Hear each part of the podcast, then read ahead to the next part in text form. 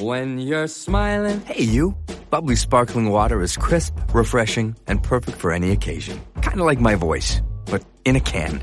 No calories, no sweeteners, all smiles. Bubbly. Crack a smile.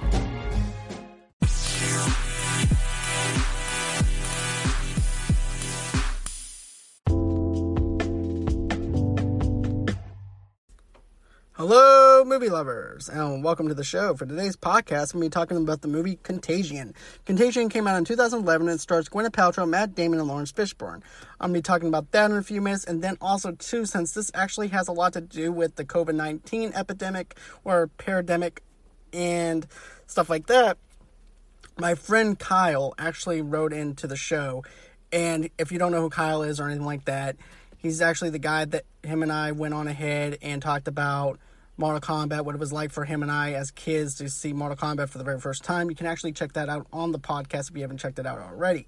But, anyways, he asked me a question about does this actually pave the way for Hollywood to make more movies about vi- uh, viruses or outbreaks in the movie industry? And I'm going to answer that question in a few minutes after my Contagion review. Then I'm doing a top uh, top 10 plot twists and unexpected endings.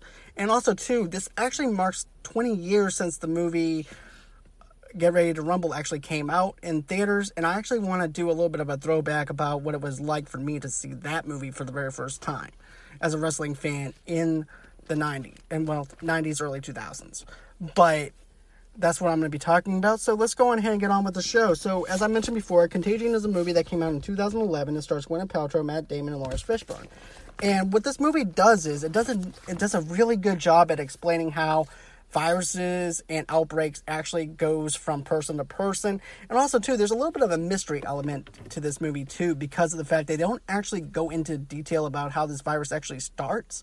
What they do instead is let me paint the picture for you. First, they go on ahead and they they go into the different countries and different states about the population, and also too, this also takes place a little bit in Hong Kong because of the fact that Gwyneth Paltrow's character is actually on a business trip to Hong Kong.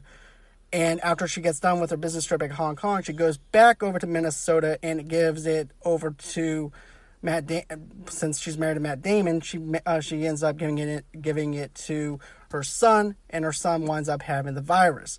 And only that, but she winds up dying, and then the son winds up dying. But the good news is, Matt Damon's still alive, and also too, his daughter. The reason why his daughter is still alive is because of the fact that he she was actually spending the night during the time that her that her mother actually came home, so she's not affected by this virus. But what, like I said before at the very beginning of this of this review is the fact that they actually do a great job at giving us a little bit of a mystery aspect as to how not really explaining how this virus actually ended up happening because what it does instead is it shows us the coughing the high fever and how it actually transfers to one person to the other by touching and stuff like that. And it actually is the closest thing to reality when you're looking at this covid-19 issue because of the fact that you know this whole entire coronavirus started off with it being in China, and then after that, it winds up traveling, winded up traveling to Europe, it ended up traveling to the United States, and it's actually kind of scary about how this whole entire thing actually happened, and how this movie actually, you can actually go ahead and connect the dots about how we're actually living in the life of the contagion. And not only that, but if you think about it too, this is actually the doc. We're living in the documentary as well of Contagion, and I have to say, laurence Fishburne does a really good job as the doctor trying to explain how this how they're trying to actually contain this virus and also trying to keep things at a level key to where they're not trying to make pan- people panic.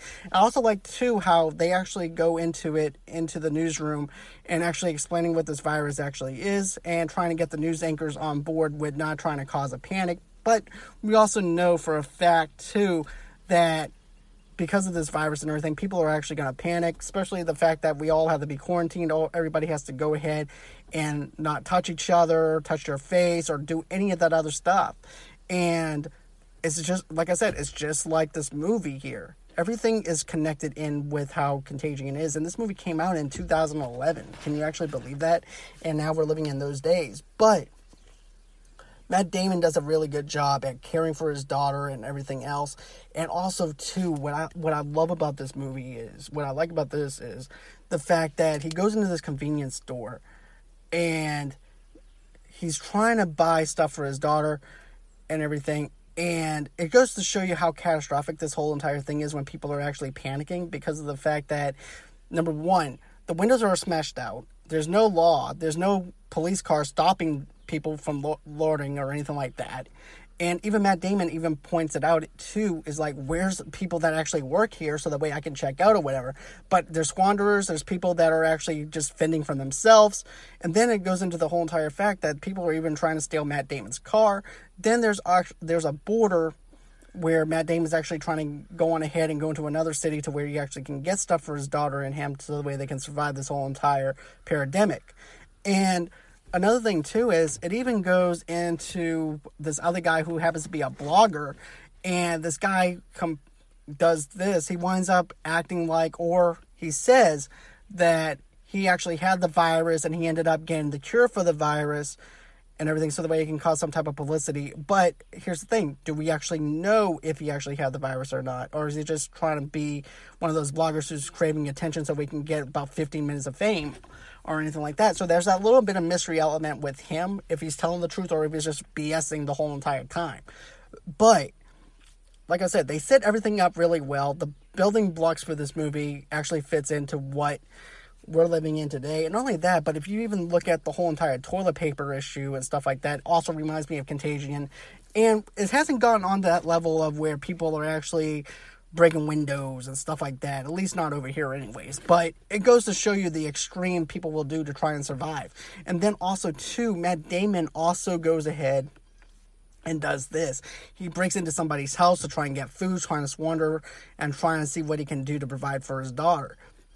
And then also, too, he's also trying to keep her away from other people as well and so the way she's not contracting anything from the from a virus or anything like that.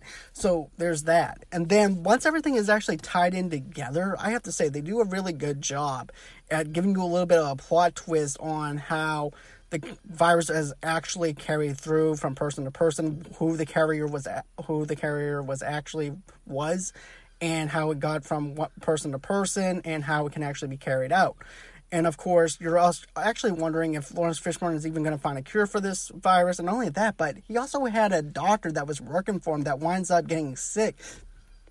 And he's trying to bring her back to the United States, and it's all his fault. And there's blame to put on him, and he feels guilty for the fact that she has this virus, and he's trying to bring her back home. But here's the thing everybody's saying, well, you know, there's other people out there who has the virus and everything, and there's not going to be anybody else that's going to wind up trying to bring her back or anything like that. She's going to have to stay where she is. And there's that whole entire guilt is is is she going to be able to be okay by by the time that Laurence Fishburne winds up bringing her back home or is she going to wind up dying in the country that Laurence Fishburne actually sent her to? So there's that little key element, uh, mystery to it. And I have to say, it's actually spot on to everything on how things are actually carried through the whole entire outbreak. Don't get me wrong, I love the 1995 movie Outbreak, and I, I I said this too in my review for Outbreak in the podcast, in a recent podcast, where I said it actually does a good job at actually explaining, you know, how the monkey bite actually traveled from person to person and stuff like that. But this goes into a whole new level of explaining how being six feet away is actually the best option to where we don't have contact with anybody and only get stuff that we actually need. So it actually does a better job at breaking things down than the movie Outbreak. But Contagion is a good movie. I recommend that you guys actually check that out.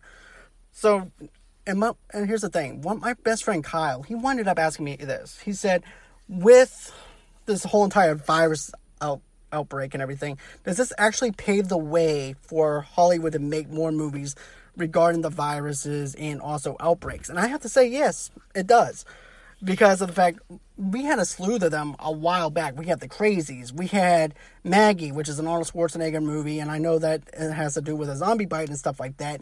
But there's a slew of virus movies out there that Hollywood made back in the early 2000s and stuff like that that you can actually watch. As a matter of fact, I watched 28 weeks later. I'm probably going to end up trying to do rewatch it again so I can do a review on it. But if you want to catch those early 2000s movies and everything, I recommend that you check some of those out. But, you know, for Contagion, it's a great movie. It's a good start to actually figure out how this thing's actually happening and how this pandemic actually happened. But, you know, Hollywood is always trying to find ways to actually make make things based on true stories and stuff like that. And, you know, as soon as something happens, they actually want to make something out of something. For example, we had the whole entire thing with Katrina that happened back in 2005. No, no, not 2005, but 2006, I want to say, either between 2005 or 2006. And HBO made a, a, series about Katrina, about surviving during the Katrina days and stuff like that. So it's not going to be a surprise to me that we might actually see something within that whole entire frame too where we might actually see number one a documentary series about what people are going through during this time or making an actual full-length movie out of what people were, were actually going through during this time. But you know i think that that's going to be what's going to happen whenever this whole entire virus is over with because everything's going to be operating again. People are going to wind up trying to think of different ways to try and find ways of entertaining. And I think that the writers and stuff like that are actually going to want to do a movie regarding the whole entire COVID 19 coronavirus. So we're just going to have to wait and see on that. Now I want to go on ahead. And I know I was going to do my top 10 list, but I might wait a minute for that. Uh, and I'm going to talk about that in a minute. But I want to talk about Ready to Rumble. Ready to Rumble was a great movie back in the early 2000s. Matter of fact, it came out 10 years 10 no 20 years ago today it came out. It came out in the year 2000 not to mention this is actually one of those movies if you're like a die-hard wrestling fan back in those days you're gonna wind up loving this movie. And let me tell you why you're gonna love this movie. It's the whole fact that you know you have upcoming wcw wrestlers. You had goldberg. You also had sting who's like an old school wrestler anyways. Sting was actually one of my favorite wrestlers back in the day. Not only that, but WWE was at the peak of their prime when you had the NWO, you had X Pac, you had the Next Generation Order, you had The Rock, you had Steve Austin, you had all these great wrestlers coming into this frac- fraction. And then you also have the WCW versus WWE type of vibe where it's like, well, which one's better? Just like how Marvel versus DC is, or Star Trek versus Star Wars, we actually have that in the Wrestling Federation, where we have WCW versus WWE, which one is the better brand? And you know, everybody has their thing, but who who didn't love the Nitro Girls? Who didn't like Diamond Dallas Page? Who didn't like those wrestlers and everything on WCW? And matter of fact, that's also where Hollywood Hogan was actually introduced, where Hulk Hogan changed his name to Hollywood Hogan. And you know, I have to say, WC, uh, not WCW, but Ready to Rumble actually represents what it was like to actually be a fan of the wrestling federations at that time. And, you know, David Arquette does such a great job at bringing his comedic timing and stuff like that. And I love the fact that, you know, you actually have the real wrestlers from WCW in this movie. And basically, the plot line is this this guy named King winds up losing the belt to Diamond Dallas Page, and he winds up not being a wrestler anymore. So when they, and it's kind of like when you meet your heroes for the very first time is, and everything, it's not what you actually picture it in your mind how it's to go.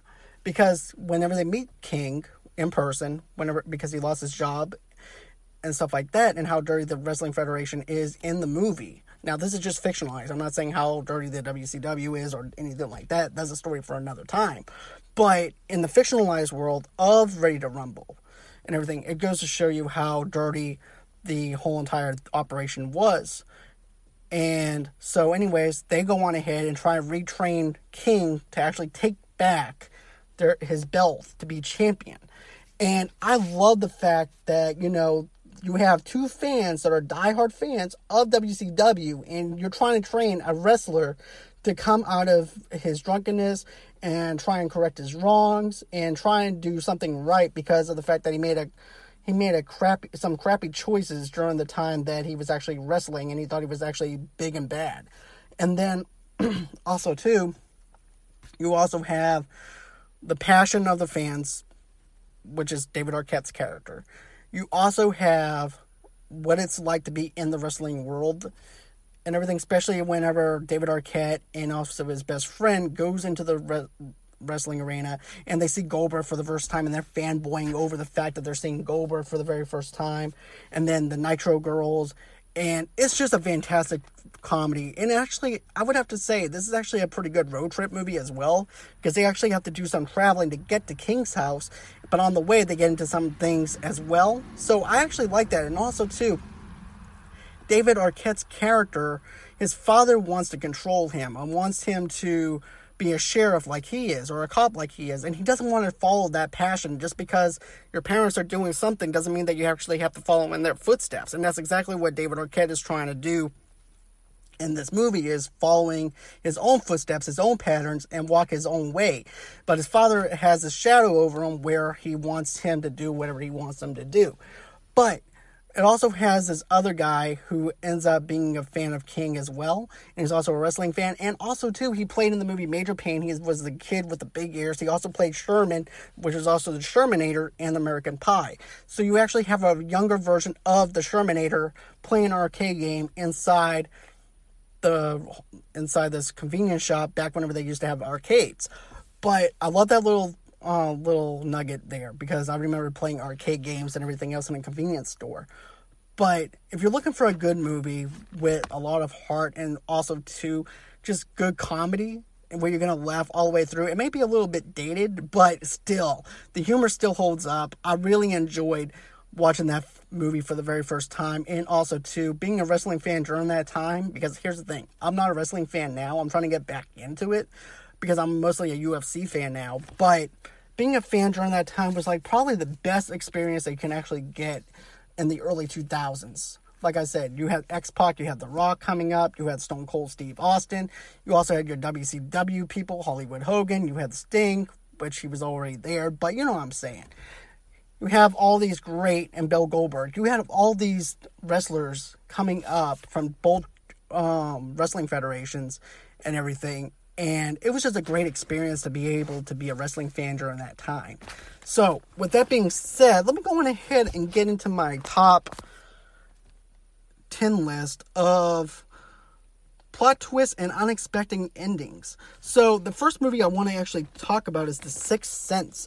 Now, The Sixth Sense came out in 1999 and stars Bruce Willis. And what I love about this movie is, is the fact that you have no idea what you're in for at the very beginning. Yeah, we actually see, we actually know that he's actually a psychiatrist and you know, we actually hear a gunshot whenever he's when this one of his patients winds up bringing him to his home and we don't know what happened after that. All we know is that it fast forwards into a couple of years later, and Bruce Willis is still alive and well. He still has his wife. Everything is fine in his world, and you know the whole. And another thing too is you're wondering in this movie why is his wife in, ignoring him?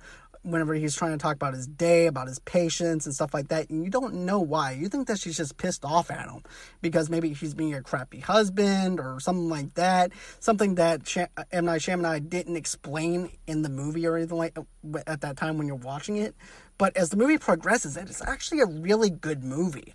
And the kid that uh, that's in this movie does a fantastic job. I forgot his name, but whenever he says he sees dead people, and you actually see how cold it is in that room whenever the temperature drops. And you can actually see the steam coming out of his mouth from it being so cold. And because he can see dead people, it is the most terrifying, the most unreal, uh, almost all. I'm just going to say this: it's the most real thing that you can actually see in a horror movie. Especially whenever he pulls the blankets underneath his face, and all of a sudden you see this ghost that just happens to pop up this demon type being and she's just i'm just gonna tell you she's vomiting she has she's like really uh, wrinkly skin skin's just falling off of her body and it's just one of those grotesque things that you the most grotesque thing that you can even see at that time in the 1999 and not only that but i remember seeing it for the very first time in movie theaters and this woman goes oh my god and she's over there freaking out because of how horrified this woman actually looks and everything underneath those covers and then also, too, the plot twist you're in for with M. Night Shyamalan does, because you're not expecting a plot twist or anything like that. This is actually M. Night Shyamalan's second movie aside from Unbreakable, which is actually a good movie, by the way. But he does such a great job with plot twists. He knows how to place his characters in a certain positions to where they need to be. They're like chess pieces. And once that, another thing too is that he's actually good at making tension build up during that time. And then once that tension is gone, He releases that tension. It kind of reminds you of James James Wan with his Conjuring universe and everything, with a small uh, with a small build up and everything with a little bit of tension, and then once that tension is let go, it's released onto the world. And I have to say, Signs is not Signs, but The Sixth Sense is one of the best movies that you can actually watch from M Night Shyamalan, aside from Split. But I'm going to be talking about Split in a few minutes. But you know, this movie, it I understand that this movie is more than 20 years old right now and stuff like that. I get it. And some people might have, uh, I know that a lot of people already know the ending, this whole entire surprise ending and stuff like that. But I'm not going to end up spoiling it for anybody who hasn't seen it or anything like that because I want you guys to have the same experience that I did watching it for the very first time. And even though it came out at a certain, certain time, I want you guys to be able to feel the same level of excitement, same type of feeling that I did. So check out the movie The Sixth Sense. I think you guys are actually going to like it. And then another movie that I want to talk about is the movie Fight Club. This movie stars Edward Norton and Brad Pitt, and let me just tell you, this movie it does such a great job at trying to do trying to give you a suspense level movie and also psychological thriller as well.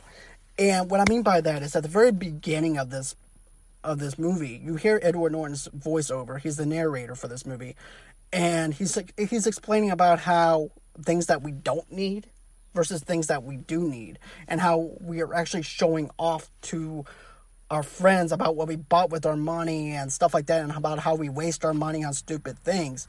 And then, of course, he meets Tyler Durden on a airplane, and he's actually sells soap for a living. And so, anyways, he winds up coming across with Tyler Durden again, and they decided one night just to beat the heck out of each other.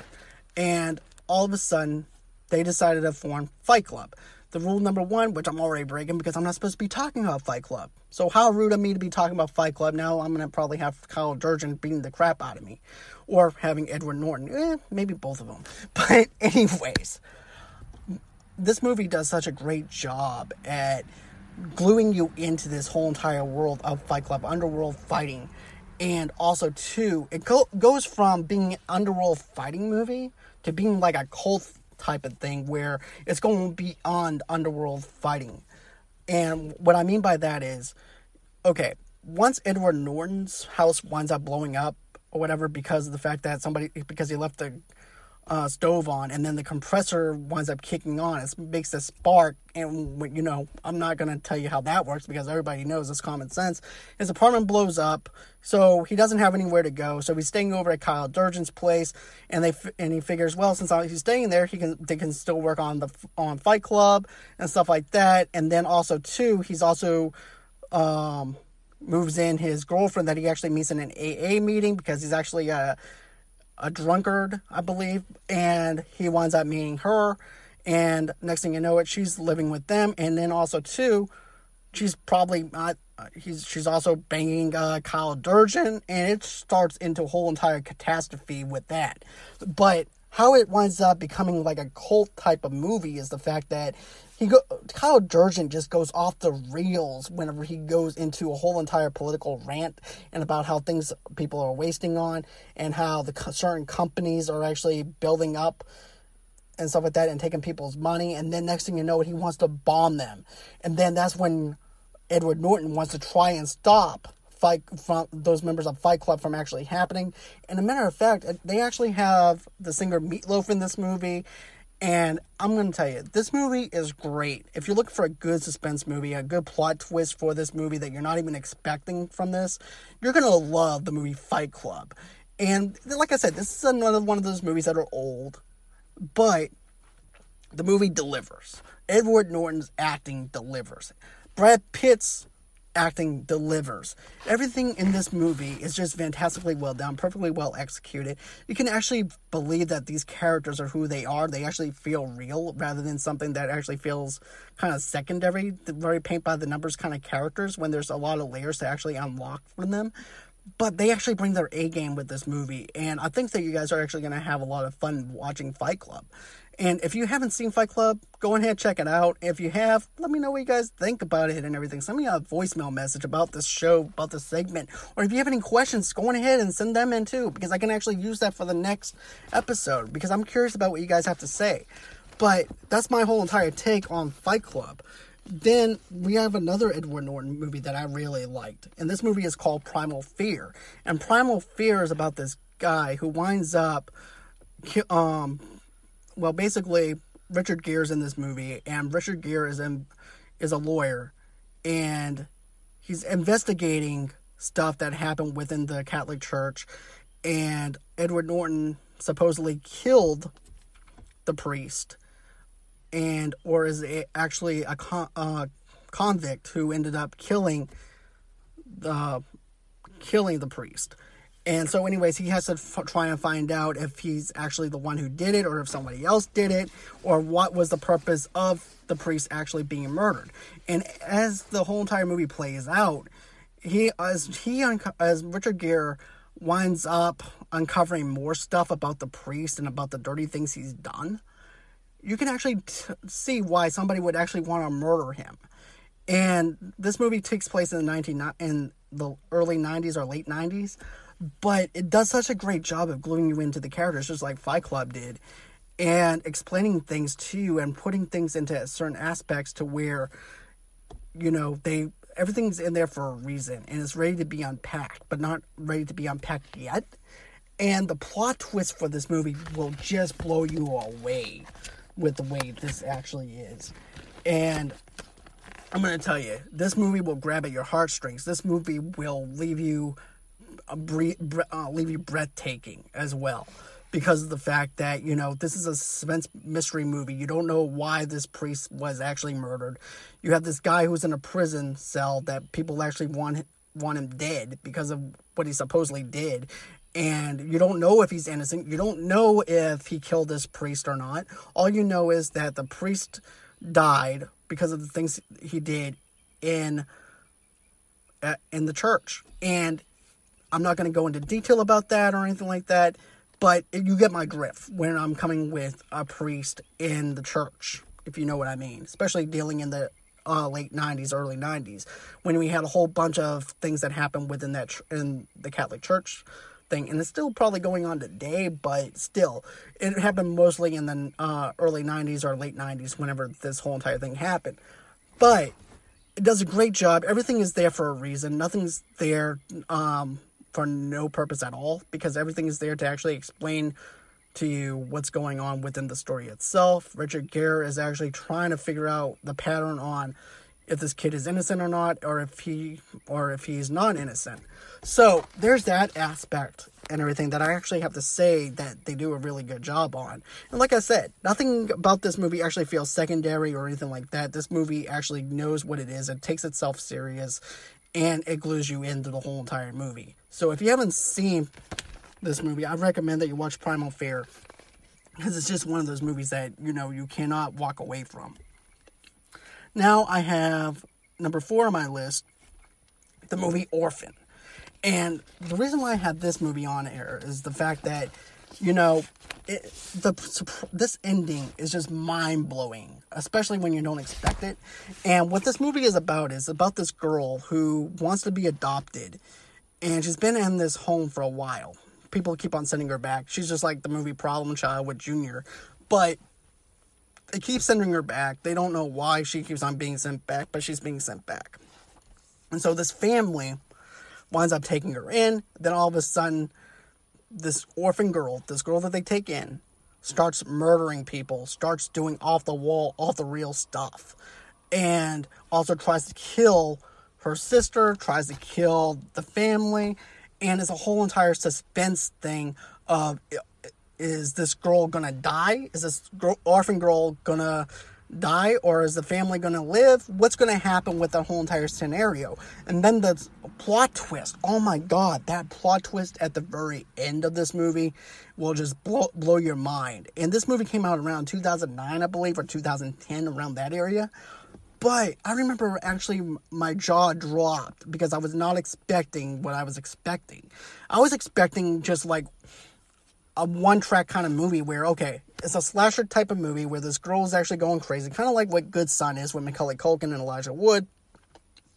And basically, it's good versus evil, where you have this little girl that is part of the family trying to take down the orphan girl, and also the family trying to take down this orphan girl. And that's what I thought the whole entire premise was going to be built around. Then all of a sudden, the plot change actually changes. It it just blows your whole entire perspective of what this movie's even about. It doesn't even take you out of the movie. You're like, oh my god, did this just really happen? Did this really happen with this movie?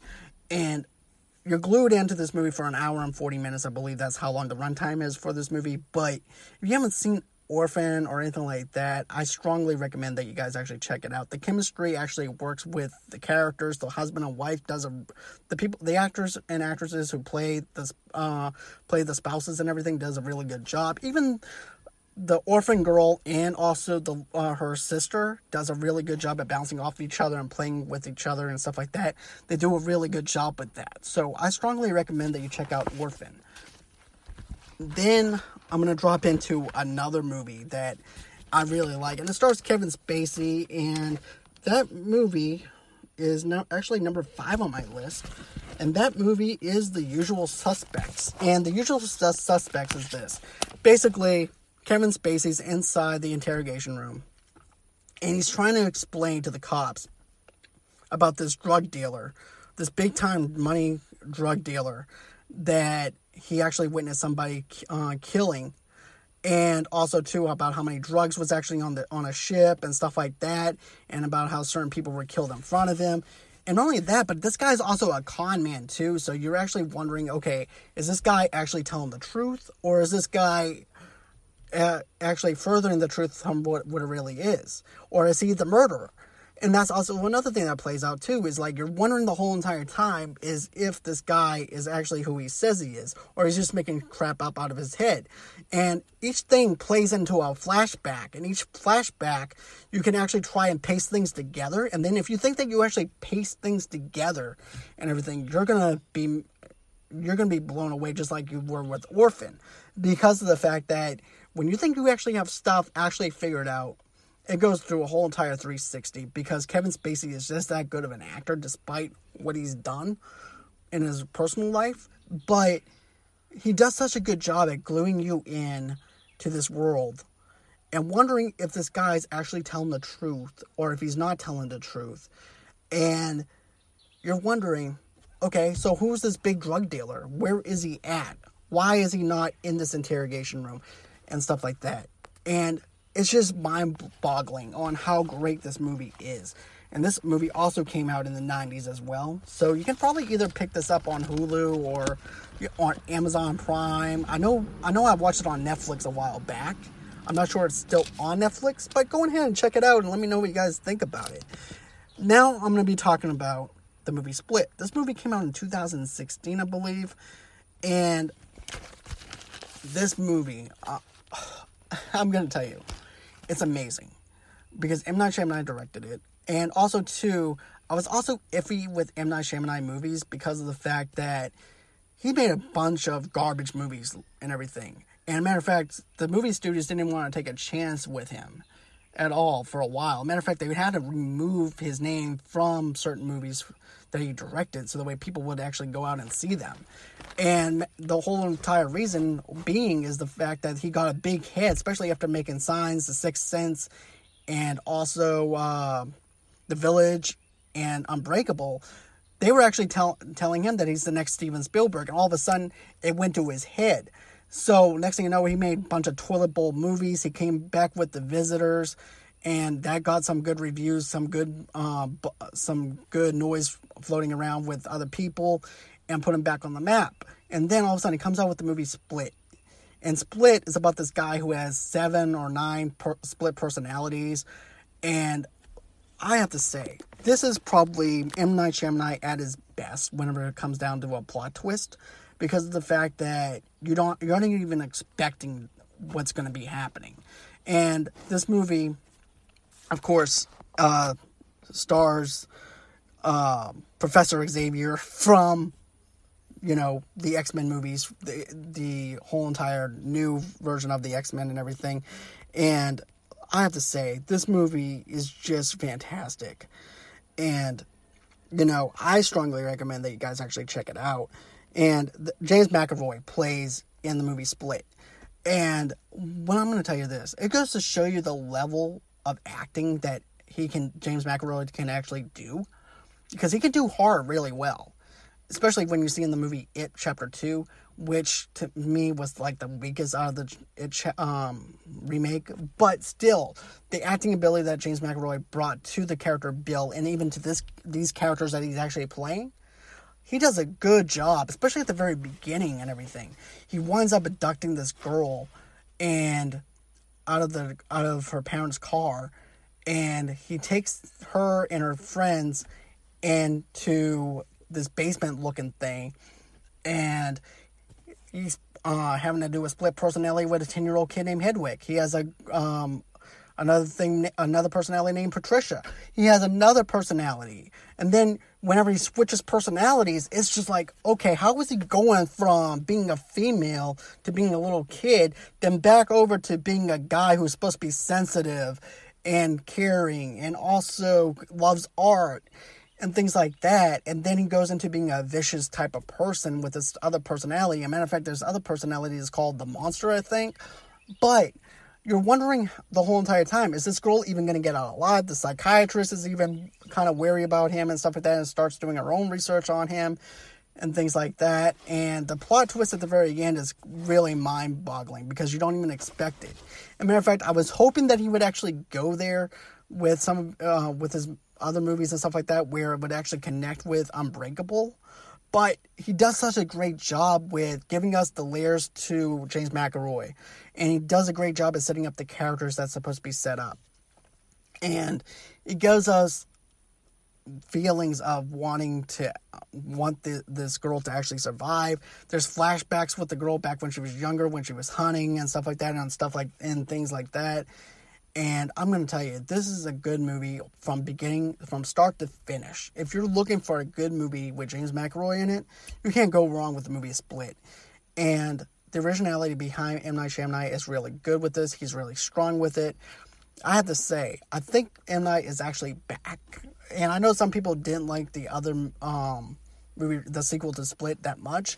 I haven't actually got the chance to actually finish that uh, Mr. Glass yet or Glass yet, but I am gonna finish it, and I'm actually probably gonna do a review on all three of them and find out which one I like more and actually category categorize it that way. But for Split with a great plot twist, I strongly recommend it. And you can't go wrong with James McAvoy, like I said. And this is actually James McAvoy at his best. Don't get me wrong, I love him as Professor Xavier and stuff like that, but it just shows you the level of acting that this guy can actually do. And I have to say, the M Night got the best that he could get out of his actors and actresses in this movie. So check out that whenever you have a chance. Now I'm going to be dropping down to the movie Secret Window. Secret Window is based off a novella from Stephen King. It stars Johnny Depp, and it's about this writer who winds up um, driving to this hotel at the very beginning. This is how it opens up. It's snowing. And get this, I haven't even seen the movie in a long time, but I can still picture it in my head. But it's snowing. He ends up busting him and uh, busting his wife having an affair with this other guy. And then after that happens, it breaks into him falling asleep at his computer screen trying to write another book.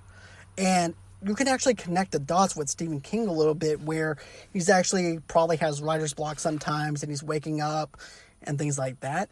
But I'm going to tell you, this movie with Johnny Depp, he's not just playing him he's not playing himself. He's not playing Johnny Depp. He's not playing Jack Sparrow.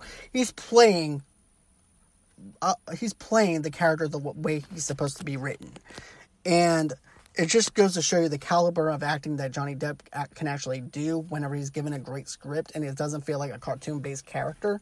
Because here's the thing lately, Johnny Depp has been hit and miss here and there with things. And I wanted to like Black Mass, I just didn't like it as much as I thought I would. But that's a story for another time. But whenever the right script is actually in place and everything, he he can do some good acting, and you know, this whole, you have this guy who winds up coming to his house. This is the plot, and he's claiming that Johnny Depp stole his book or stole his novella idea, and Johnny Depp said, "Well, based off of this." Off of the years that I actually wrote this book and everything, I wrote it first. So therefore, you know, I was the one who wrote it first, so therefore I did not steal it from you. This guy keeps on stalking him, keeps on wanting to live in, uh, torture the living daylights out of him, pretty much, and stalking him. And not only that, but you can actually tell this actually has a small town, town kind of Maine kind of feel to it, especially whenever you look at the town setting. Kind of reminds you of a little Castle Rock a little bit. But John Turturro plays John Shooter, who's actually the guy who's actually claiming that Johnny Depp stole his book idea.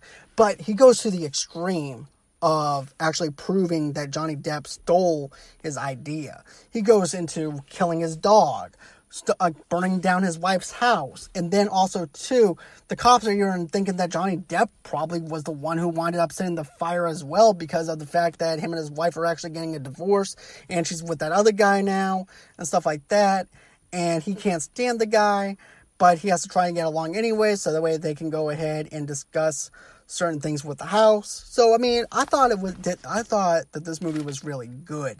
And then, you know, I thought that, you know, John Turturro did a really good job at trying to actually convince us that he's actually a scary dude when given the right script. And he goes on this very stockish kind of feel to it. And matter of fact, even the book agent actually had to deal with um, a couple of the characters' um, stalking days and stuff like that, where girls would want to stalk him and things like that, and he has to try and investigate John Shooter, and and I thought they did a really good job at bringing that part together. And then the plot twist happens, and let's just say this that plot twist, the way Johnny Depp was able to do what he does in this movie will bring you to your knees and everything and make you very afraid of Johnny Depp and everything. This is like probably Johnny Depp as a drunk guy. That's how bad he was at. This is how dangerous he actually looked in this movie. And I'm going to tell you, this is great level acting between John Turturro and also Johnny Depp. They both collaborated really well, bouncing off each other and making you actually being afraid of John Shooter. I strongly recommend Secret Window. Stephen King is also one of my favorite authors, so I'm probably going to try and do a top list, 10 list of uh, movie adaptations of Stephen King in a, uh, in a couple of days or so. But if you want to check out a good suspense movie that will actually leave you breathtaking, I, I, think, I think that you would actually like Secret Window. Now I'm going to drop into James Wan's very first movie that he ever made, and this movie, I think, cost like $6 million to make. It was like an independent movie. And that movie is Saw. And this is actually, forget about all the other Saw movies or anything like that for a while. This is before the whole entire, um, this is the, before the whole entire Saw traps actually happened. This is before John Kramer um, made these traps and stuff like that. Before James Wan went into the whole entire origins, or other directors went into the whole entire origins of John Kramer. This movie was something that was small. It starts in a small room. These two guys wake up. They don't know who they are, but they are connected in some way or fashion. They don't know why they're there, but they're there. There's a killer that uh, that brought them together, and they're handcuffed in this one room, and it's in a bathroom, kind of like I want to say, if you if I can describe it and everything, because at that time you don't actually know where they're actually at or anything. So basically they're in a basement or something where that's the best way that I can actually explain what this room actually looks like. But anyways, they don't know why they're there. They try different ways of finagling the whole entire thing to where they're not playing Jigsaw's game. And then, you know, there's another thing where, like I said, where they want to finagle his game. They act like that they're dead, and all of a sudden, Jigsaw winds up shocking them and I'm like, how does he know that that they're faking? There's no way that he knows that they're faking. And there's also a dead guy in the middle of the thing too. I forgot to mention that. But, you know, then they see where it says X marks the spot. They turn off the light. They wind up taking getting the recorder. The recorder is next to the dead guy. They go in and play it, and then they realize that the people that they love are actually in danger. At least the doctor and his uh, the wife that he actually has is in danger, and that's where they have no choice but to play this game. And then also too, my favorite line in this thing. I don't think that he, they want us to cut through the chains. They want us to cut through our feet. And this is just a brutal movie altogether by the time this thing wraps up. And then, you know, of course, the plot twist at the very end, you don't even expect the plot twist until it actually happens because there's certain things that happen in this movie that you're going to end up being shocked over. And by that is you're going to have to pay attention to every single aspect of this movie about how these characters come together, how everything is pieced together, because it actually does feel like a giant jigsaw puzzle about how these characters actually fit in with each other and about what they do behind closed doors and stuff like that. Because not the, both of these characters are very shady people and everything. Not one of them is good or anything like that. And you think that John Kramer, the guy who's actually behind the whole entire jigsaw thing, is actually a good uh, is good. No, they're just as shady and everything else. But you know, it's just really good storytelling. James Wan does a really good job at bringing things together. It also has Danny Glover in this movie, and he plays a police detective. He's actually trying to figure out where this jigsaw killer actually is and who he is. And also, too, this other girl named Amanda is also a survivor of Jigsaw, and because she winded up getting the head trap off her head, off her head, and I forgot what she did to actually get there. But the whole entire thing is she's a survivor. And so she's able to actually give the police officers a little bit of insight about who Jigsaw is and try and discover him. I think that you guys might actually like this movie. So if you haven't seen Saw, the very first Saw movie, go on and check it out. It doesn't rely on the gore factor as much as the other Saw movies or anything like that, but it definitely does a good job at setting things up for the other Saw movies. So tell me what you guys think about that. So number nine on the list is excuse me, The Mist. And The Mist is based off of a Stephen King novel. And Thomas Jane's in this movie. And basically it's about these monsters that's within the mist itself and this little small town and they're actually trying to survive these monsters and they don't know how to actually survive them or anything like that. They're actually trying to get by and trying to figure out how they're actually going to get out of the convenience store and how they're actually going to be able to get out of this town. And this thing is just total mind boggling, especially with how dark this movie is. Thomas Jane does a really good job at delivering his lines and I think this is actually probably a really good Stephen King adaptation. I haven't read the book. I, I don't know. But I know that the ending is totally different than what the book actually is. But that ending to me was the most darkest and shocking um and shocking ending that I've seen in a while. Which is why I said it was an unexpected ending. And same thing with Saw. That was also an unexpected ending as well. and if you've seen the movie, these two movies, you know why. But you know, I thought that The Mist was a really good movie, very suspenseful, monsters, filled with sci-fi, and also too the and also another thing too I want to mention is the fact that everybody has something to hide in this thing because don't forget small towns and everything and during chaos sometimes it brings people together. And during that small time during that time together it re- people reveal their darkest side to themselves because they're stuck with each other. And it turns into a whole bunch of drama and stuff like that I'm, I gotta say, The Mist is a good movie if you want to check it out. This movie came out in 2007. Thomas Jane does a fantastic job. They actually released the Mist TV series, which I haven't checked out yet, on Netflix. So I might actually give that a little bit of a visit just to see if it's to be any good or not. But I think it only lasted for like a, a season. But it's still a good movie. I strongly recommend The Mist. Now I'm to get into one last movie. This is actually my number 10. And this is not a horror movie. This is actually not um, anything like that. This movie is called Gone Baby Gone. And is directed by Ben Affleck, starring Casey Affleck. And this movie also has Morgan Freeman in it. And basically, this girl um, this girl loses her daughter. She doesn't know where her daughter's at. She's lost, and Casey is up to Casey Affleck to find out where her daughter actually is. And as he's going through trying to find out where his, where her daughter is, trying to find out where people last saw her, where uh, and stuff like that. And also too, you also find out too that the mother is not really a great mother at all. As a matter of fact, she shouldn't even be a mother if you actually think about it because of the things she's done.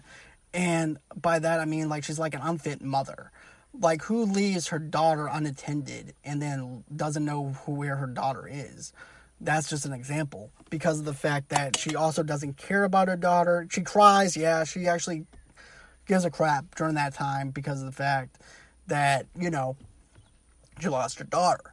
But once you keep on going into her character, you realize that she's not the she's not going to win no mother of year award and she's very selfish she only cares about herself and excuse me i think that casey affleck and morgan freeman's characters are two of the best characters in the movie and everything. Because you have casey affleck who's the detective trying to figure out where the daughter is. You have morgan freeman that's trying to find uh, trying to find the daughter as well. And the chemistry between them actually bounces off between them very nicely. And also, too, by the time this film is actually uh, finishes and everything, it's going to blow your mind because of the fact that Morgan Freeman does something that you don't even expect him to do. And, you know, it's not anything bad. He doesn't do anything to the mother or anything like that. It wraps up really nice. It does have a little bit of a happy happy ending in a sense but, you know, I thought that once uh, the ending actually happens and then you show, you can actually see how much of an unfit mother that she actually is and how much of an uncaring person that she actually is and everything. So there's that. But like I said, I think that you guys will actually have a lot of fun watching this movie. I know I did. But tell me what you guys think and the think and everything. I'd like to know what you think of Gone Baby Gone, my top 10 list, Contagion. So that's going to do it for me for now. But going ahead, smash that share button. Follow me on Twitter. Follow me on Instagram, Facebook at Movie Lovers, TV Lovers Unite.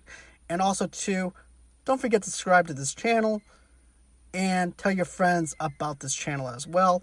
And also, too, give me a little bit of a review in the iTunes podcasting thing too, because I'm kind of curious about what you guys actually have to say about the channel. And if there's any type of cons- here's the thing, I like constructive criticism whenever it's needed. So tell me what you guys think about the show. Send it on in, and until next time, bye bye.